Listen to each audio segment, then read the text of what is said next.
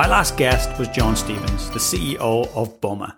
And what he's doing with his movement is just simply inspirational. So I wanted to give you guys a little recap, some leadership highlights that you could carry on into your life based on what him and I chatted about.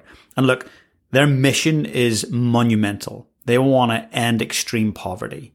That is incredible. And he truly feels that it is achievable. So first things first, people are truly paying attention to the work that you're doing. Whether that's at a community scale, whether that's at a corporate scale, maybe even national or globally, the things that you do to make a difference with the skill set that you have, somebody's paying attention to what you're doing, how you're doing it, how you're carrying yourself, the impact that you're having. So never forget that someone is watching you. I don't mean that in a creepy way, but whatever you're doing, people are watching. They're either admiring what you're doing or they're learning about how to not do it if you're doing it poorly. So whether that's a, a child around you, whether that's a partner, whether that's a colleague, whether that's a potential client, people are always watching what you do. So as you go about your day, just remember that you are a role model. You are a leader. You do have influence and it's a responsibility to carry that with dignity, integrity, pride, whatever your values are, it's important that you consistently show up as that leader and give yourself the grace to have a bad day, a bad moment, and then come back from that and ask yourself, how could I do better next time? So important. Next big takeaway there from John was you need to keep people connected to the small wins. And look, I call them micro wins.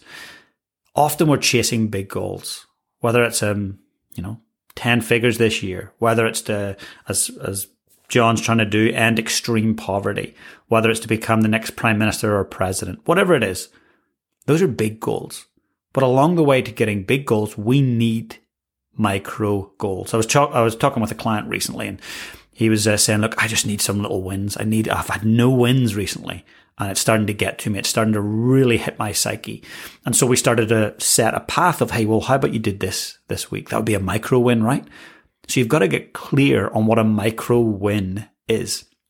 So for John, who's trying to end extreme poverty, for him, that's maybe getting another 100 female entrepreneurs in Africa on board to his program that help them become more autonomous and independent.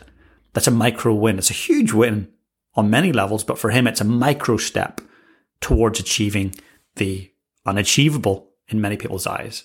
So what are your micro wins? What do you want to do this week that would be a little win that gives you motivation, gives you that self belief? Identify your micro wins, write them down, pop them on a little note. If you're on your phone right now, pop them on your, on your phone in a note. And in fact, if you're on your phone, I'm going to ask you to do one thing if you haven't done so already. Please leave me a rating and review on Apple Podcasts or Spotify.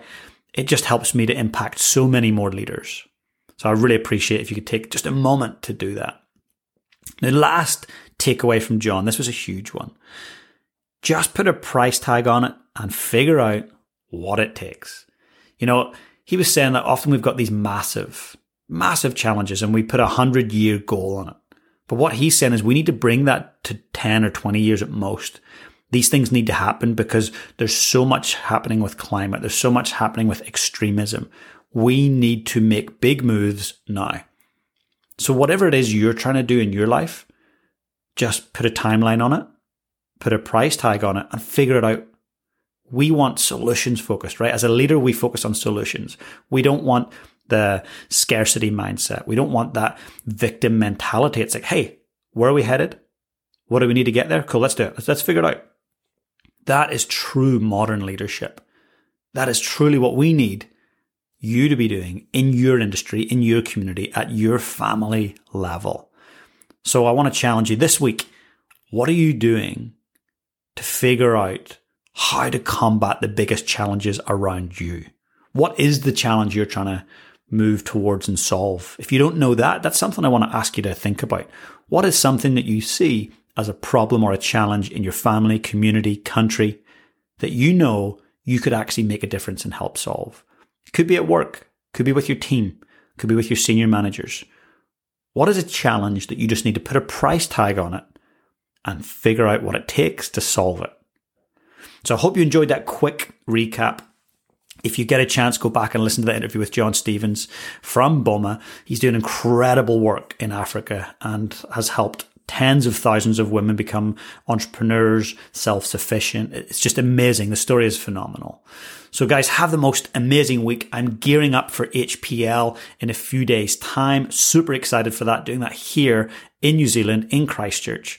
I've got people ranging from people who are just starting in business to people who are running companies with two and 300 people to people who've been running multi billion dollar businesses in the past. So, real great collection of people.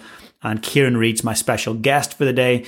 Uh, Kieran was the, the former captain of the All Blacks, which is New Zealand's rugby team. For those of you who are not Kiwis, um, he, he was a, really great leader um, for one of the world's best sports teams. So he'll be there as well to share his ideas around high performance leadership. Right now, I want to challenge you to get out there and lead your life on purpose.